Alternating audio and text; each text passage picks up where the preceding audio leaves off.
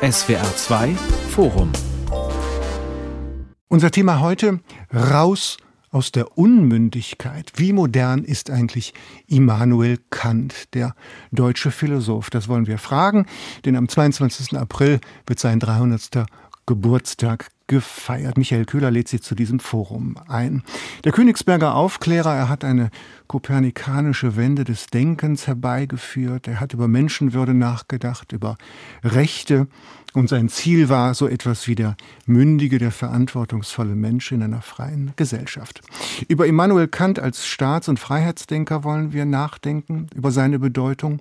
Was sagt er uns heute, auch in Zeiten, wo liberale Demokratien unter Angriff stehen, sie angefeindet werden. Vielleicht hilft er uns aber auch bei sehr modernen Fragen über Asylrecht, über Gerechtigkeit, über Tugendpflichten und ähnliches.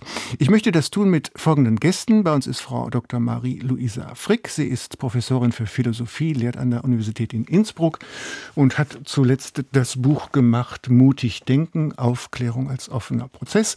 Bei uns ist auch Herr Dr. Thomas Ebers. Er ist Philosoph und Kurator der Kant-Ausstellung in der Bonner Bundes Kunsthalle und nicht zuletzt Dr. Christoph Horn, Professor für Philosophie an der Universität in Bonn, wo auch der internationale Kant-Kongress im September stattfinden wird. Ich bin froh, dass er bei mir im Studio ist, denn er lehrt zurzeit eigentlich an der New School for Social Research in New York und ist gerade auf Heimaturlaub, wenn ich so sagen darf. Worin, erste fantasielose Frage, wenn man jemand erklären sollte, was dieser Kant mit unseren modernen Gesellschaften zu tun hat, Herr Horn, wenn ich mit Ihnen anfangen darf, worin besteht diese vielfach genannte Wende seines Denkens? Ich glaube, Mendelssohn war es, der vom, vom Alleszermalmer Kant sprach. Was ist dieser kleine Mann für ein riesiger Geist gewesen, dass er uns so beschäftigt? Ja, in der Tat, diesen Ausdruck kopernikanische Wende benutzt er selbst fast in dieser Formulierung in der B-Auflage der Kritik der reinen Vernunft. In der Zweitauflage, da beschreibt er, wie er sich eine philosophisch angemessene Erkenntnistheorie vorstellt und setzt den Akzent dabei so, dass er einen mittleren Weg zwischen Empirismus und Rationalismus, den beiden großen Strömungen der Gegenwartsphilosophie im 18. Jahrhundert, wählen möchte, indem er nun die Idee verfolgt, dass sich die Gegenstände nach unserer Erkenntnis richten sollen, nicht mehr sozusagen wir uns auf eine uns einfach erscheinende, objektiv gegebene äußere Realität beziehen, sondern wir sind konstitutiv mitbeteiligt an der Entstehung der Gegenstände. Das ist seine Idee und er glaubt, dass das analog ist zu Kopernikus Versuch, das Planetensystem zu verstehen Von als 1543 um, ja. ja als um die Sonne herum gruppiert also äh, das geozentrische Weltbild durch ein heliozentrisches Weltbild abzulösen und er sieht sich in einer ähnlichen Rolle in dieser Zweitauflage der Kritik der reinen Vernunft. Herr Ebers, was der Herr Horn da so gelassen ausspricht, äh, ist eine ziemliche Revolution in der Zeit gewesen. Ne? Sich nicht mehr nach den Objekten zu richten, sondern zu sagen, wenn es was Objektives in der Welt gibt, dann ist es die menschliche Subjektivität. Also der dreht die Dinge um, oder? Ja, man hat ja auch eine Zeit lang diskutiert, ob das nicht eine ptolemäische Wende eigentlich ist, also hin zum Menschen und äh, also geozentristisch äh, eigentlich orientiert ist. Herr Horn wies ja schon darauf hin, es ist halt zwischen Empirismus und Rationalismus. Äh, er hat im Grunde einen Brückenschlag versucht. Insofern ist es natürlich revolutionär und bahnbrechend für alles, äh, was nach Kant kam. Aber die Überlegung, dass der Mensch aus seiner Vernunft heraus natürlich Erkenntnisse generieren kann, äh, generieren kann, das das gab es auch vorher schon. Das ist nicht, nicht das, das Relevante. Das Relevante ist aus meiner Sicht, dass er gezeigt hat, dass menschliche Erkenntnis will sie nicht nur spekulativ sein, ein Herumschwadronieren sein, dass sie dann bestimmte Bedingungen, Qualitätsbedingungen letztlich erfüllen muss, nämlich auf eine bestimmte Art an Erfahrung gebunden sein muss. Ansonsten würde man eben eigentlich ja tatsächlich spekulieren und in einem Reich sich bewegen, in dem man keinen sicheren Boden erreichen kann. Frau Frick, ich habe in Ihrem Büchlein, ich habe noch mal drin geblättert, es ist zwei, drei Jahre alt, da finde ich einen schönen Begriff, ähm, wo Sie auch von der, ja, wie soll ich sagen, von der Weltwerdung der Vernunft sprechen, der Expansion der Säkularität. Das ist jemand, der uns aus den Fesseln der Fremdbestimmung befreit. Kann man so mit hohem Ton sonntäglich sagen, würden Sie zustimmen? Naja, ich würde zunächst nochmal hinzufügen, dass Kant philosophisch gesprochen ein, ein, Generalist war, wie wir heute keine Generalisten mehr sein können. Das ist schon mal unglaublich beeindruckend. Wir haben jetzt über die Erkenntnistheorie gesprochen, wo Kant natürlich auch von anderen profitiert, ganz konkret von David Hume, aber auch in der praktischen Philosophie, und darauf zielt jetzt auch Ihre Frage ab, hat Kant uns sehr viel vorgelegt, äh, woran wir naja, uns auch ein bisschen abarbeiten können, nämlich die Befreiung von, von Fremdbestimmung. Bei Kant ist vor allem für ihn die Fremdbestimmung durch das Denken anderer, durch die Gängelung anderer Menschen. Wir sollen uns, äh, so das Postulat und auch äh, seiner Ansicht nach der Leitspruch der Aufklärung, unseres eigenen Verstandes verdienen bedienen und uns das auch getrauen und selbst zutrauen. Und äh, damit sind natürlich eine Menge von, von Fragen aufgeworfen. Wo können wir das? Um welchen Preis sollen wir das in jedem einzelnen Fall wagen? Und äh, was wird eigentlich aus einer Gesellschaft, wo alle Menschen versuchen, sich ähm, auch im Denken selbst zu bestimmen, wo es vielleicht gar keine ähm, stabilen epistemischen Autoritäten mehr gibt? Das ist, glaube ich, eine Frage, die uns heute etwas problematischer und drängender erscheint, als es Kant damals erschien, wo natürlich viele Menschen noch sehr stark obrigkeitshörig waren, wo Zensur die Regel war. Und wir sind heute viel freier, viel aufgeklärter und haben natürlich damit auch andere Herausforderungen und Probleme vor uns.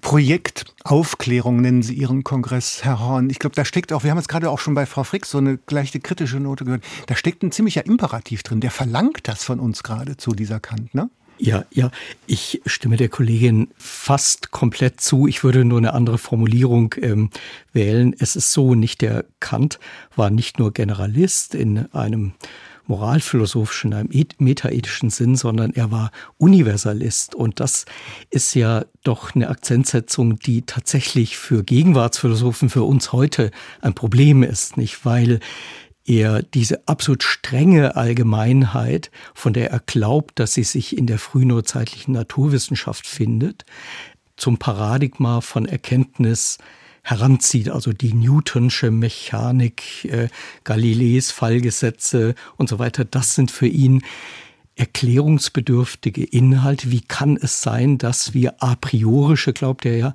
Naturgesetze identifizieren können? Die dann in absolut strenger Allgemeinheit, also universell, nicht nur generell gelten. Und das ist für uns heute ein Problem. Nicht, dass äh, wir diesen absolut strengen Universalismus nicht ohne weiteres nachvollziehen können. Aber in der Tat, wenn man das ein bisschen abschwächt und dafür den Ausdruck Generalisierung reserviert, ist die Aufklärung alles andere als tot. So schien uns das, als wir den Ort Kaliningrad, nicht das ehemalige Königsberg, das eigentlich von der Kant-Gesellschaft vorgesehen war für den Jubiläumskongress, beerbt haben, als es den Krieg der russischen Föderation gegen die Ukraine gab. Und äh, wir in Bonn waren dann bereit, den Kongress zu übernehmen. Und dieses Aufklärungsprojekt soll nun gerade den Akzent darauf setzen, dass es eine weltweite Egalität der Menschen, nicht Gleichheit aller Menschen, als Vernunftwesen, die sich ihres Verstandes bedienen können und so aus der Unmündigkeit herausfinden, geben kann. Denn Krieg, also ich meine die Bevölkerung auch in Russland, ich nehme an, würde unter günstigen Bedingungen den Krieg auch nicht wollen. Und es ist eben ein Unmündigkeitsproblem, in dem Fall aber kein selbstverschuldetes, sondern eines durch ein autoritäres Regime. Nicht, dass dieses freie Urteil, das den Krieg, wie Kant sagt, als Rechtsgang schlechterdings verdammt, das ist jetzt fast ein Zitat gewesen, nicht erst möglich macht. Also wenn die Individuen aufgeklärt sind und sich ihres Verstandes bedienen, dann wird der Krieg auch unmöglich, dachte Kant. Jetzt sind Sie weit vorausgeschnellt und haben fast schon den späten Kant, den Denker des äh, zum ewigen Frieden von 1795 schon so ein bisschen in die Waagschale gebracht. Und in diesem Jahr denken wir ja an eine Menge Jubiläen, ne, an äh, Erklärung der Menschenrechte, UN-Charta Dezember 48. Wir denken an, äh, wir denken an das Grundgesetz Mai 49. Da sind eine Menge Jubiläen. Ich würde noch eine Sekunde gerne äh, dabei bleiben, Herr Ebers. Würden Sie zustimmen, wenn man sagt, was Kant etabliert, könnte man auch eine Kritikkultur nennen. Und das nicht nur, weil seine großen Schriften alle im Titel Kritik heißen. Ihre Ausstellung liegt, glaube ich, da auch Wert drauf, ne? Nochmal zurückzukommen auf Frau Frick. Ähm, äh, ich glaube, dass äh, das Problem, das äh, sich heute stellt oder die Probleme, die sich heute stellen, selbstverständlich anders sind. Äh, Herr Horn hat ja auch darauf hingewiesen, die wissenschaftliche Erkenntnis weitergegangen. Kant hat ja auch versucht, eine gewissermaßen wissenschaftstheoretische Fundierung zu schaffen, sein, der dort damals entstehenden modernen Naturwissenschaft, so wie wir sie kennen, der Physik insbesondere was, was Kant gemacht hat in, im praktischen Felde, ist natürlich dann den aufklärerischen Spruch, sapere aude, äh, habe mutig deines eigenen Verstandes zu bedienen. Frau Frick hat äh, hingewiesen, aber was, glaube ich, ganz entscheidend ist, wenn wir das auf heute beziehen, dass letztlich es nicht darum gehen kann, dass jeder so in seinem stillen Kämmerlein vor sich hindenkt. Das ist nicht das, was Kant äh, unter äh, sich äh, seiner eigenen Verstandes, seiner eigenen Vernunft zu bedienen meint. Das, das wäre auch, wenn Sie sich irgendwelche Verschwörungserzählungen oder sonst was überlegen. Das wäre falsch verstandene Autonomie. Das wäre falsch verstandene Autonomie, es wäre falsch verstandene Verwendung der eigenen Vernunft oder des Verständnisses von Vernunft. Es geht darum, in einem öffentlichen Diskurs Rede und Antwort zu stehen. Das, was man Verantwortung nennt, also Antwort geben können, dass man Argumente hinnimmt und so weiter. Es geht nicht darum, einfach nur für sich zu denken und dann sich zu separieren und, und alle anderen für wahnsinnig zu erklären oder für falsch was Sie sagen, sondern es geht darum, im Austausch miteinander Vernunft äh, in die Welt zu bringen, würde ich jetzt mal etwas pathetisch sagen. Das ist, glaube ich, das, was aufklärerisches Projekt meint und das ist auch das, weswegen wir in, in Bonn diese Kant-Ausstellung natürlich jetzt auch ziemlich groß durchgeführt haben. Schon auch in der Überzeugung, dass dieses aufklärerische Projekt natürlich heute genauso wichtig ist wie damals und vielleicht in bestimmter Hinsicht sogar noch wichtiger. Wir wollen, Frau Frick, Grenzen nicht unterschlagen. Sie haben schon vor mehreren Jahren, bevor es äh, DFG-Projekte dazu gab, zu äh, den Grenzen auch dieses Denkens. Also Sie ahnen, worauf ich hinaus will. Was Kant teilweise über Fremde oder Frauen sagt, ist äh, anstößig. Das muss man einfach so sagen. Da ist er nicht alleine. Darauf ist schon hingewiesen worden, das haben andere auch getan, Schelling, Hegel oder andere, was sie über Asiaten oder Sklaven sagen, die seien nicht zivilisationsfähig oder über Frauen. Das kann man nicht entschuldigen, man kann es sogar mit dem mit Kant selber in, in seine Grenzen verweisen. Später wird er ja Kosmopolit. Auch meine Frage, sein Projekt ist wesenhaft, ich habe diese Formulierung, glaube ich, bei Ihnen gefunden, wesenhaft auch ein kolonialistisches Projekt, Frau Frick? Ich glaube, ich habe es nicht so formuliert, aber dieser Begriff ist natürlich der Anstoß, jetzt sich zu fragen, was an diesem Projekt Aufklärung, das ja kein Projekt von einzelnen Personen war, das äh, jetzt äh, ein Projekt war, wo man an einem Strang gezogen hätte, sondern ein sehr diverses, heterogenes Projekt und eigentlich gar kein Projekt in dem Sinne, sondern ein Unternehmen, das in vielen Ländern auch unterschiedliche Früchte und Ausformungen ähm, gezeigt hat. Aber ich würde sagen, dass wir zunächst mal lernen können, auch die besten und größten und scheinbar klügsten Philosophen sind in keinem Fall Heilige, die man jetzt auf einen Altar stellen soll. Und, und ähm, ich glaube, Friedrich Nietzsche hat diesen schönen äh, Spruch einmal vorgetragen, ich wünsche mir keine Anhänger, sondern Menschen, die mir widersprechen, die mit mir und gegen mich denken. Und so sollten wir eigentlich mit allen Figuren der Philosophiegeschichte vorgehen. Auch Kant verdient Widerspruch und Kritik, auch äh, im Lichte seiner Zeit. Also mein Zugang ist immer solche Fragen wie Rassismus, Apologien von Kolonialismus, die man bei Kant jetzt nicht direkt findet, sondern durchaus auch Kritik am Siedlerkolonialismus der Europäer. Aber dass man diese Fragen auch im Lichte ihrer Zeit versucht zu erwägen, wie haben Zeitgenossen das damals gesehen, nämlich durchaus viel kritischer noch als Kant und andere. Und man kann sie nicht mit den Maßstäben unserer Zeit messen, aber auch wenn man sie mit Maßstäben ihrer Zeit zum Teil misst, fallen sie ein bisschen nach hinten, vielleicht in unserer Wertschätzung. Aber das heißt nicht, dass sie jetzt ins Bodenlose stürzen müssen. Wir können immer noch differenziert sagen, hier etwa bei der Idee der Menschenwürde, hier etwa bei der Absage an Kriege, ähm, bei dem Vorausdenken von äh, Völker Bund, Föderationen, hat Kant Unglaubliches geleistet, was uns heute inspirieren kann. Ähm, das heißt nicht, dass wir andere Dinge übersehen müssen. Ich glaube, eine kritische Auseinandersetzung ist jetzt schon in der Forschung längst angekommen und auch, auch sehr, sehr wichtig. Ich benutze mal das Wortfeld des Lichtes, Frau Frick, und auch Ihre Worte. Was blendet er auf oder was überbelichtet er? Ich bleibe mal in dem Wortfeld. Und was blendet er ab? Ich äh, vergleiche da Kant äh, manchmal gern mit seinem Zeitgenossen, der zwar ein bisschen jünger war, ähm, aber ungefähr zugleich gelebt hat, Georg Forster, der äh, um die Welt gereist mhm. ist, der um die Welt gereist ist. Der Kant war ja stationär in Königsberg und Georg Forster hat ein anderes Weltbild sich erworben und eine andere Weltanschauung durch seinen Kontakt mit fremden Kulturen und eine sehr positive Zugangsweise zur Andersheit von Menschen. Und ich denke mir, Kant ist nicht nur ein Kind seiner Zeit, sondern auch ein Kind seiner Umgebung. Wäre er vielleicht mehr gereist, hätte er vielleicht eher geschrieben wie Georg Forster. Ja, und kann man Kant vorwerfen, ein Stubenhocker gewesen zu sein? Er war ja gar nicht so schlecht informiert durch Reiseberichte und äh, sonstige Quellen, die er in seinen Geografie- und Anthropologie-Vorlesungen genutzt hat. Vielleicht wäre es für ihn gut gewesen, auch mal äh, das Kind muss an die frische Luft. ja, ja, auch mal Auslandserfahrung zu machen. Ich meine, in gewisser Weise kam die Welt ja auch nach Königsberg durch die Kaufleute und den Handelsaustausch. Bedeutende Residenz- und Unistadt. Äh, bedeutende Unistadt, ehemalige preußische Hauptstadt, eine relativ große Stadt, etwa 50.000 Einwohner. Also man kann nicht sagen, dass er ganz weltlos gewesen wäre. Und er hat sich ja gegen seine Kontextbedingungen insofern sehr stark aufgelehnt, als er im Grunde der denkerische Gegner des Pietismus ist, nicht? Also diese frühe Vergiftungserfahrung durch seine Schulzeit in dem äh, pietistischen Friderizianum, nicht, ist ja für ihn ein ganz wichtiger Abstoß. Protestantische Frömmigkeitsbewegung, ja. Diese mit, subjektive, mit in, Innenschau. Ja, genau, subjektive Erweckungsfrömmigkeit ist für ihn der Horror gewesen und er hat sich dagegen ja markant abgesetzt. Viele seiner denkerischen Bemühungen sind genauso zu verstehen.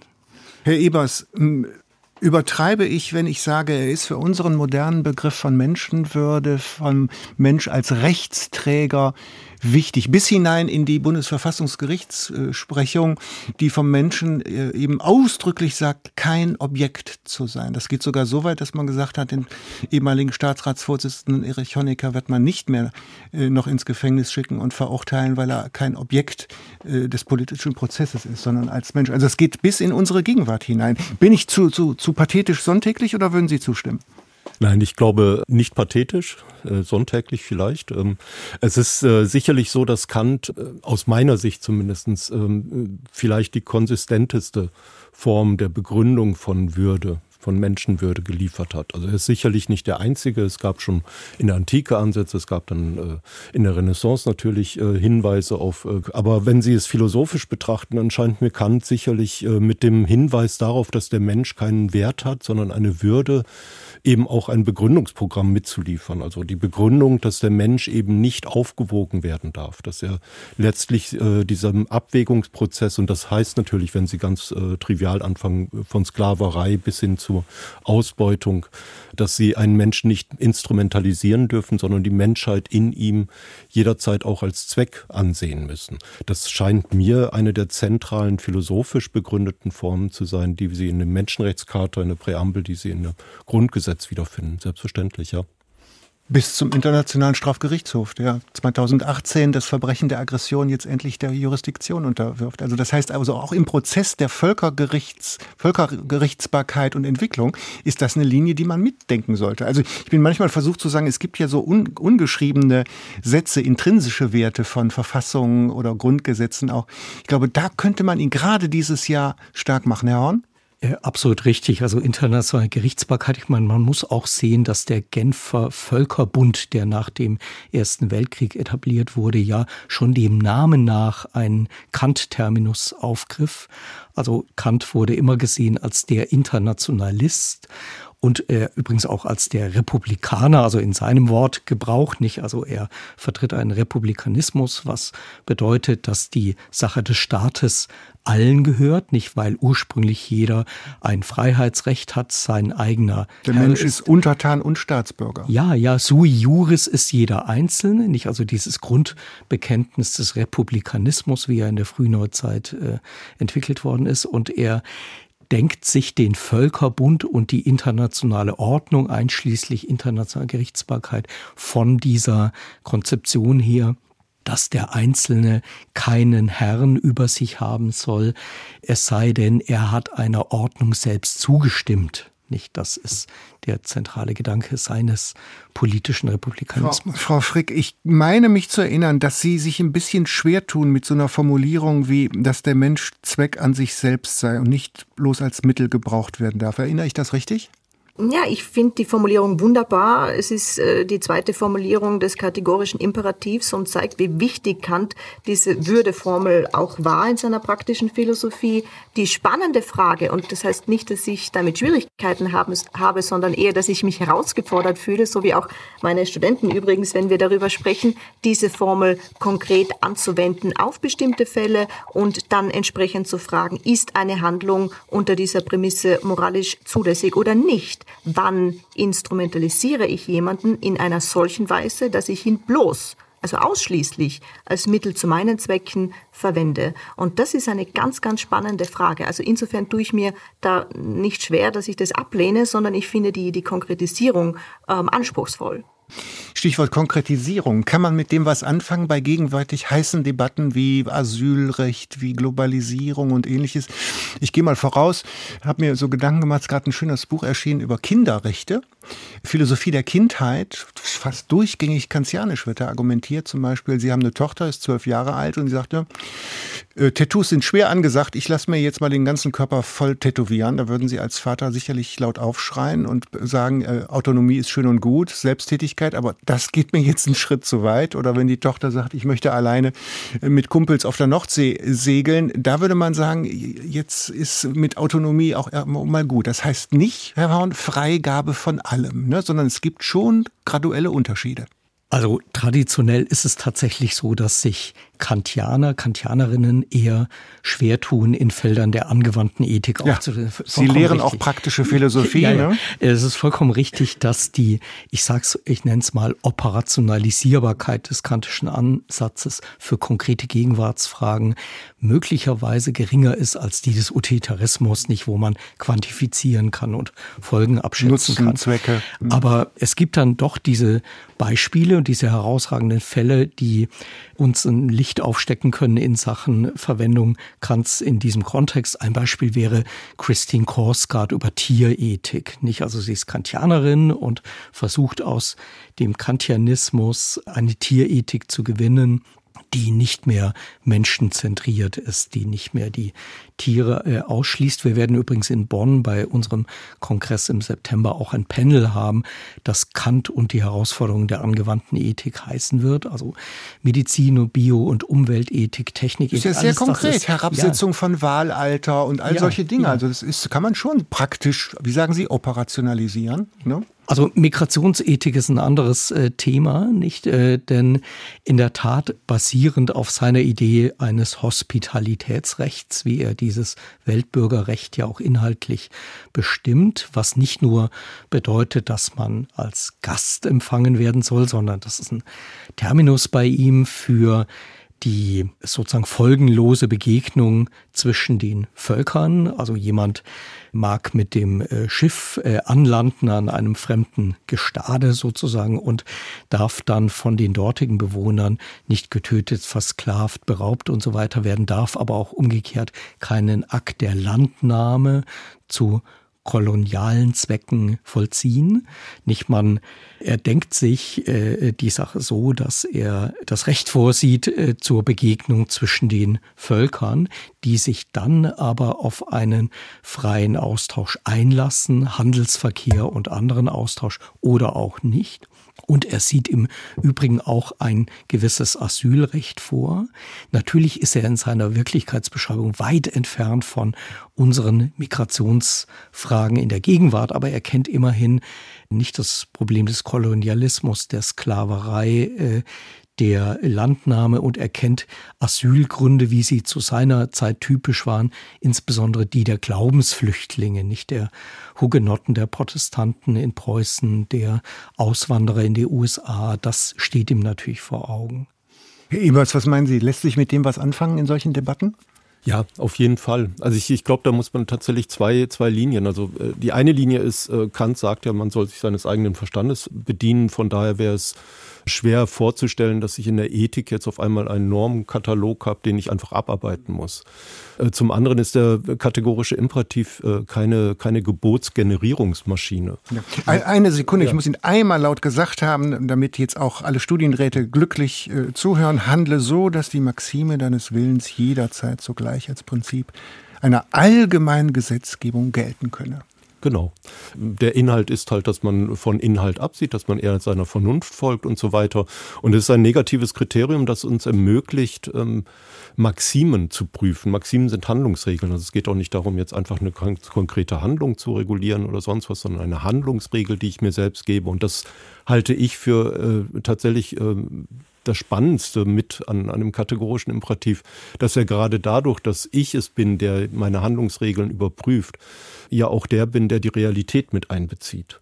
Ich muss natürlich, je nachdem, in welcher Welt ich lebe, in welchen Umständen ich lebe, äh, welche Herausforderungen bestehen, muss ich meine Maximen gestalten und dann habe ich die Möglichkeit, diese zu überprüfen. Also genau das, was Frau Frick sagt, dass es so schwierig ist, ähm, hier jetzt auch konkrete Handlungsanweisungen, Regeln zu entwickeln und zu wissen, wie ich in komplexen Umfeldern, die sind ja nicht gerade einfacher geworden in den letzten 300 Jahren, wie ich mich dort bewege, das ist die Herausforderung des Selbstdenkens. Frau Frick, ich meine, man könnte gerade jetzt bei kriegerischen Auseinandersetzungen, bei Infragestellungen von äh, Unverletzlichkeit von Grenzen und so weiter mit dem doch ziemlich viel anfangen. Also ich glaube, dass dieser späte, dieser Kant zum ewigen Frieden und so weiter uns heute doch gut weiterhelfen kann. Er spricht, wenn ich das richtig weiß, doch ausdrücklich von Nicht-Einmischung in fremde Angelegenheiten. Er spricht von Achtung von Grenzen. Selbst dann, wenn wir beobachten, dass innerhalb der Grenzen eines fremden Landes Unrecht geschieht, müssen wir uns äh, zurückhalten halten. Ähm, ich finde das schon ziemlich ähm, gegenwärtig aktuell, oder? Es ist hochaktuell und eben auch eine Herausforderung, sich zu fragen, inwiefern diese Prinzipien in unserer Gegenwart ähm, verwirklicht werden können, Schrägstrich sollen. Und wichtig ist mir auch bei diesen ähm, Bedingungen, die Kant äh, für die Möglichkeit des Weltfriedens statuiert, er dann auch nochmal diesen Frieden qualifiziert. Es geht ihm nicht um einen Frieden, der einfach äh, ein Waffenstillstand oder das Schweigen der Waffen ist, sondern ein Frieden zwischen demokratischen Staaten, die sich äh, quasi friedlich, freundschaftlich in einem Föderalismus finden. Und das ist äh, für ihn das Surrogat, der Ersatz für einen Weltstaat, vor dem er doch etwas Sorge hat, dass der entartet in einen gefährlichen Despotismus, wie er sagt, und äh, wenn wir uns die Weltlage ansehen, dann äh, sind, wie Sie auch in der Eingangsmoderation gesagt haben, Demokratien jetzt nicht äh, auf dem globalen Siegeszug, äh, wie Sie sich das vielleicht noch vor 30 Jahren äh, vorgestellt hätten. Das 21. Jahrhundert ähm, setzt äh, liberale Demokratien unter Druck in, in vielfältiger Weise und damit ist auch mit Kant gedacht der Weltfrieden wieder ein Stück äh, in die Ferne gerückt. Herr Horn, in einem anderen Gespräch haben Sie mal ein schönes ähm, Wort benutzt, das ich mir gemerkt habe, äh, das ist sehr einfach klingt, aber eine anspruchsvolle Sache vertritt. Sie sprachen von dem, was Sie den Gemeinwillenstest nennen. Was verstehen Sie darunter? Das ist ein zentraler Gedanke seines Republikanismus. Was über ein Volk als Gesetz soll beschlossen werden können, so ist etwa die Formulierung, muss immer auf der Zustimmung des Volkes selbst beruhen. Nun, das ist ein Test, ist so ähnlich wie der kategorische Imperativ. Ja, darum fällt Test mir das gerade ein. Hm. Als Testprozedur meint, dass es nicht de facto vollzogen wird. Also das Volk wird nicht plebiszitär befragt, sondern er hat das so operationalisiert, dass er den Monarchen, also in der Gegenwart, in seiner Gegenwart gab es einige wenige Republiken, aber hauptsächlich Monarchien, den Monarchen damit beauftragt, diesen Gemeinwillenstest sozusagen in seiner Vorstellung zu vollziehen. Also könnten die Bürger zustimmen, nicht? Dem, was ich als Gesetz über das Volk beschließen äh, möchte ja, das spielt eine große Rolle in der Friedensschrift im zweiten Zusatz, nicht? Das ist eine Publizitätsforderung, ganz konkret gesagt, nicht? Also die Implikation dieses Tests ist, dass der Monarch seine legislative Absicht soll öffentlich artikulieren können. Das ist sozusagen ein Sekundärtest, nicht? Also wenn ich ohne Aufruhr in der Bevölkerung zu erzeugen, meine Absicht, dies und jenes Gesetz zu etablieren, verkünden kann, dann scheint das Gesetz, also in einem ersten, einer ersten Näherung, auch akzeptabel zu sein.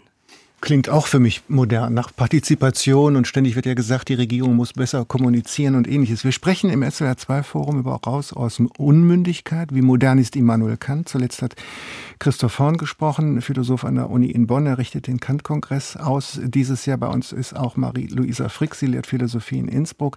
Thomas Ebers verantwortet die Bonner Kant-Ausstellung zurzeit. Herr Ebers, können Sie Menschen verstehen, die sagen, also mir geht dieses Tugend- und Pflichtenprogramm von diesem Herrn Kant doch gelegentlich mal so ein bisschen auf den Senkel. Also der verlangt so viel von allem und dieses Korsett und diese Ansprüche. Da würde vielleicht ein Rechtsstaatler oder Staatsrechtler sagen, genau das brauchen wir zurzeit. Wir brauchen Rechtstreue, wir brauchen äh, auch innere Tugendpflichten. Oder wie, wie sehen Sie das? Denn das ist ja ein starker und wichtiger Punkt bei ihm in der Moralphilosophie. Ne?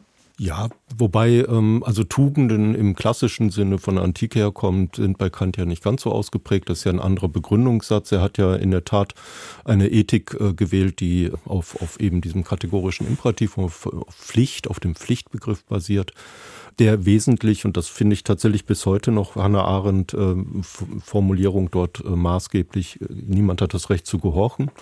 Ähm, und das ist anstrengend, in der Tat. Also ich, ich glaube nicht, dass, äh, dass das Problem ist, dass wir zu viele Pflichten hätten äh, mit Kant und dass er uns zu einschränkt. Genau das macht er aus meiner Sicht gerade nicht. Aber er mutet uns eben auch zu, dass wir selber denken, dass wir, dass wir versuchen müssen, die Sieht er Fragen aber nicht von gewissen Dingen ab. Entschuldigung, Herr. Ja. Sieht er nicht zum Beispiel zu, von dem ab, was wir heute die soziale Frage nennen, also Herkunftsfragen, Bildungsfragen. Dieses Programm, also wenn man den zweiten Absatz von, vom Aufklärungsaussatz liest, da ist er ganz schön ruppig. Da sagt er, wer nicht mündig ist, der ist faul und feige. Ja, ist äh, der Ausgang äh, des Menschen aus seiner selbstverschuldeten Unmündigkeit. Wenn man sich heute äh, die Bildungsforschungsergebnisse anschaut, dann ist das selbstverschuldet natürlich problematisch.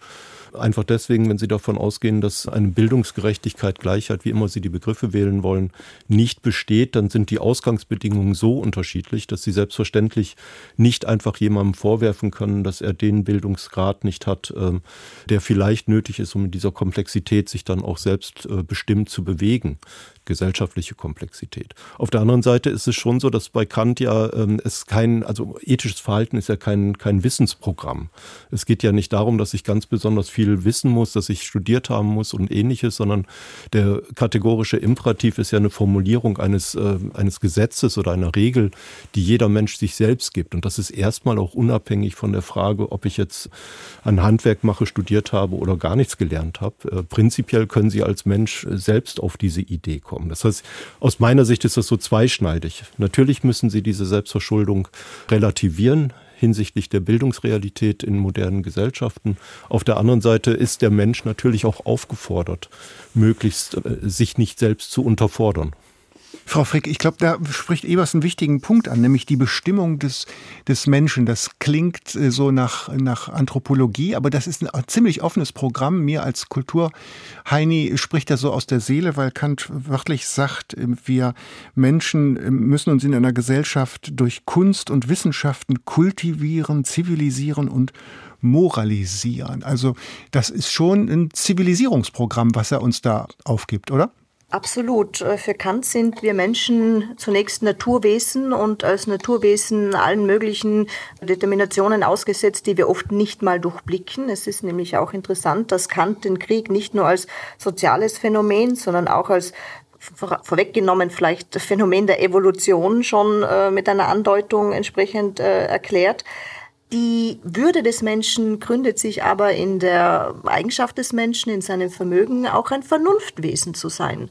Aber dieses Vernunftwesen in uns, das müssen wir, so haben Sie es ja auch richtig angesprochen, ähm, kultivieren, pflegen, heranziehen, ähm, ja, düngen, bewässern. Und äh, da spielt jetzt, da würde ich gerne nochmal zurückkommen, diese Pflicht eine große Rolle, nämlich jetzt nicht, äh, ich muss meine Pflicht erfüllen, die irgendjemand oder auch ich mir selbst auferlege, sondern ich muss aus Pflicht handeln. Das ist das ähm, genuin moralische Handeln. Ich handle heraus aus der Einsicht in die Richtigkeit einer Norm. Und ich handle nicht nach meiner, wie Kant es nennt, Neigung. Ob mir etwas gut tut, gefällt, Wohlbehagen erzeugt, ob ich Nachteile vermeiden möchte, was auch immer, das darf keine Rolle spielen. Ich muss danach handeln, was richtig ist. Und auch wenn es mir schwer fällt. Und das ist auch dieser Zivilisierungsprozess, den Kant vor Augen hat, dass Menschen das tun, was richtig ist, auch wenn es sie selbst nicht immer befriedigt. Darum geht es. Das bringt mich auf eine saloppe Idee. Ich will es nicht veralbern, Herr, und Sie ahnen vielleicht schon, was kommt. Danach handeln, was richtig ist, sagt Frau Frick.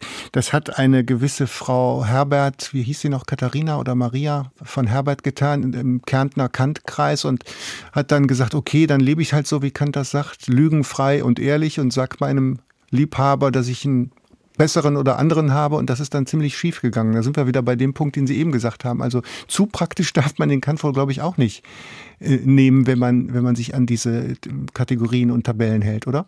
Also ein sehr wichtiger Punkt, den wir noch nicht erwähnt haben bei Kant, ist die Maximenbildung. Nicht, also die, im Grunde die Trägergröße für die Autonomie des Individuums ist, dass sich jede und jeder selbst dadurch kultiviert, zivilisiert, moralisiert, dass er oder sie sich Maximen gibt. Nicht Maximen sind Lebensregeln, praktische Regeln von größerer oder geringerer Allgemeinheit und die haben dann zwei große Anforderungen zu bestehen, nämlich zum einen so eine Art Binnenkonsistenz, also eine Persönlichkeit wird man dadurch, dass man sich für eine Lebensform, die aus konsistenten Maximen besteht, entscheidet, aber auch diese Universalisierungskomponente, nicht also, dass man Maximen so formuliert, dass sie von jedem und jeder zugleich wahrgenommen oder etabliert werden könnten. Und das ist die Dimension nicht der heteronomiefreien,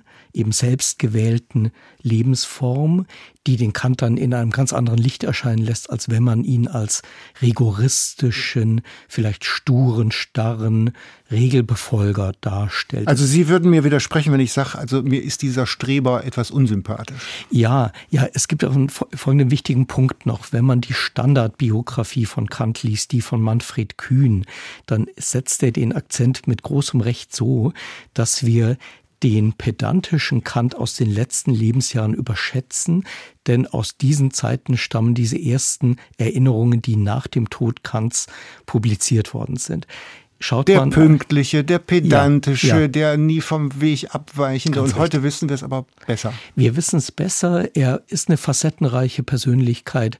Der junge Kant äh, war in Kontakt mit vielen äh, äh, Zeitgenossen. Er hat ja russische Besatzungsoffiziere unterrichtet. Er, er war elegant gekleidet, elegant wie ich aus gekleidet. der Ausstellung von Herrn Ebers lerne. Ja. ja. Mhm. Gelb, eine hervorstechende Farbe, die er ja. gewählt hat häufig. Er hatte diese unterhaltsam vergnüglichen Mittagsrunden, nicht die, in denen alle möglichen Informationen. Aber ohne Frauen, Herr Horn. Ohne Frauen, äh, äh, das stimmt, das war zeittypisch.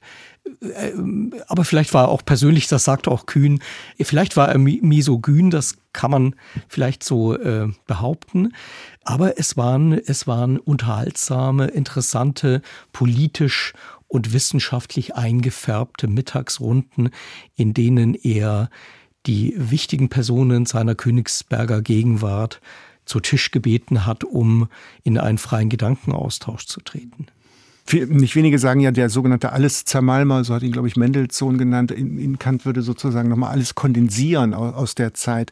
Frau Frick, ich verwende nochmal einen Begriff von Ihnen, weil Sie zu Beginn unseres äh, Gesprächs auch gesagt haben, man soll also aus den Denkern keine Heiligen machen, und sondern sie auch selber kritisch befragen. Und das ist wohl klar, man muss die Aufklärung auch über sich selber aufklären, gar keine Frage. Für sie ist eher so ein, ich nenne das mal kinetisches Modell interessant, ne? die energieaufklärerischen Denkens, glaube ich, die würden Sie gerne retten? Ja, also wenn Sie jetzt schon mit der Physikanalogie kommen, ja, also die, die Energie dieses Denkens äh, der Aufklärung, die eben, und das möchte ich nochmal betonen, natürlich nicht nur die deutsche Aufklärung umfasst, sondern vor allem die britische, dann auch die französische Aufklärung, am Rande ein bisschen die spanische, lateinamerikanische und vor allem amerikanische Aufklärung, also Deutschland mit Kant ist ja relativ spät, ja.